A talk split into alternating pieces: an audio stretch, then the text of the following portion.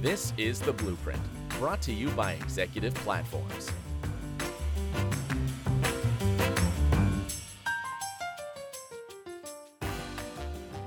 Hello again, everyone. You're joining us for another episode of Executive Platform's Blueprint podcast series.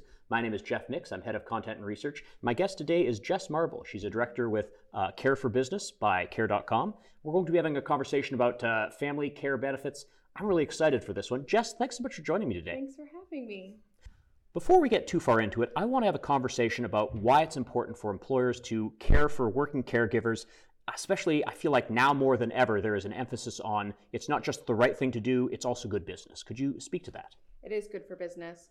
Whether you are growing your business or right sizing your business because of the economic downturn, it's important to make sure that you're always caring for your most valuable and productive employees. 73% of the American workforce cares for a loved one at home, a child, a senior, an adult. Uh, so everybody cares for someone. When we surveyed our users, we asked them questions about what care means to them.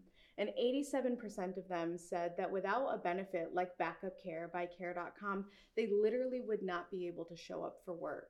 So, whether or not you are hiring or you're pausing hiring, growing or downsizing, people will continue to need care. I'd love to get into maybe a few specifics so that we know exactly what we're talking about. What are some examples of the benefits that we're talking about? Sure. We offer a suite of benefits that cover the entire spectrum of care. Employees need care regularly for everyone and everything that they love, and they also need care when regular care falls through. So, first and foremost, employers can offer their employees access to the Care membership. It's the world's largest platform for finding caregivers. Then you can provide employees with access to backup care so they can have somebody come to their home or use a partner from our network and make sure that their loved ones are cared for. Then you can supplement those services with other benefits to really help guide working caregivers through their journey. Tell us about the impact some of these programs can have. Sure. We work with over 800 employers across the nation. And when you measure impact of family care benefits on your business, you can measure them a few different ways. You can measure employee satisfaction. You can measure increased retention of working caregivers. And the easiest way to measure business impact is by measuring prevention of lost productivity. For example, we work with Best Buy, a well known retailer, and since the launch of their program, their employees have missed 7,000 fewer days of work because they had backup care to lean on. We also work with this phenomenal healthcare system. It's the largest healthcare system in San Diego called Sharp Healthcare. And in just six months, their employees missed 4,500 fewer days of work because of backup care. So doctors and nurses could show up and serve the community knowing that their loved ones were cared for. That is a huge impact. Um, a huge impact. And, and, I mean, a lot of people, when they say this is the right thing to do, but it's also good business, you know, the metrics are a little fuzzy. Those are very persuasive metrics. They sure are. So I, I do want to ask, though, when uh, an employer is looking at their options for benefit packages, what are some of the things they should be keeping in mind? There's three things you should keep in mind. Um, go into designing your family care benefits program knowing that there's not one care need in your workforce. Like I said, 73% of the American workforce cares for someone, and caregiving needs vary based on the life stage. So I encourage employers to first look for a flexible program. Make sure you are giving your working caregivers, your senior caregivers, and the working parents options that they feel most comfortable with and that they can afford. Second, it's really important to design a program that's scalable. I mean, in the past few years alone, we've seen our workforce go remote and now we're hybrid, and companies can literally work from multiple states.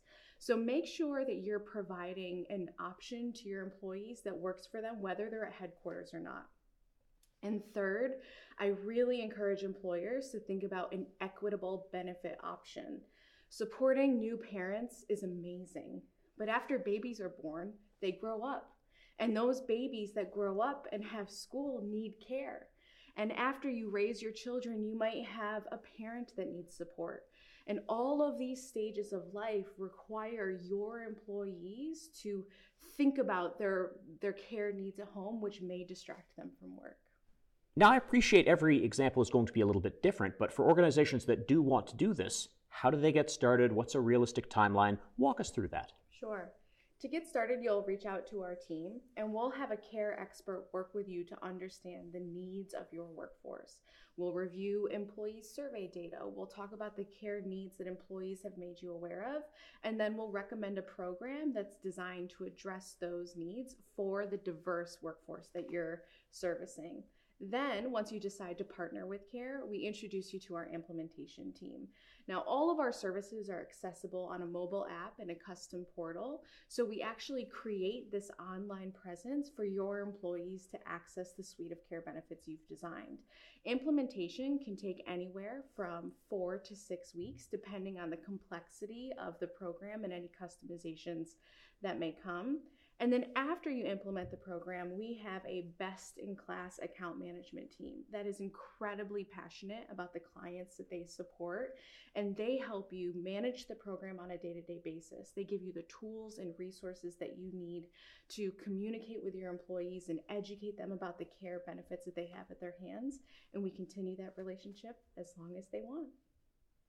So, for people who have some questions about this or want to learn more, what's the best way to get in touch?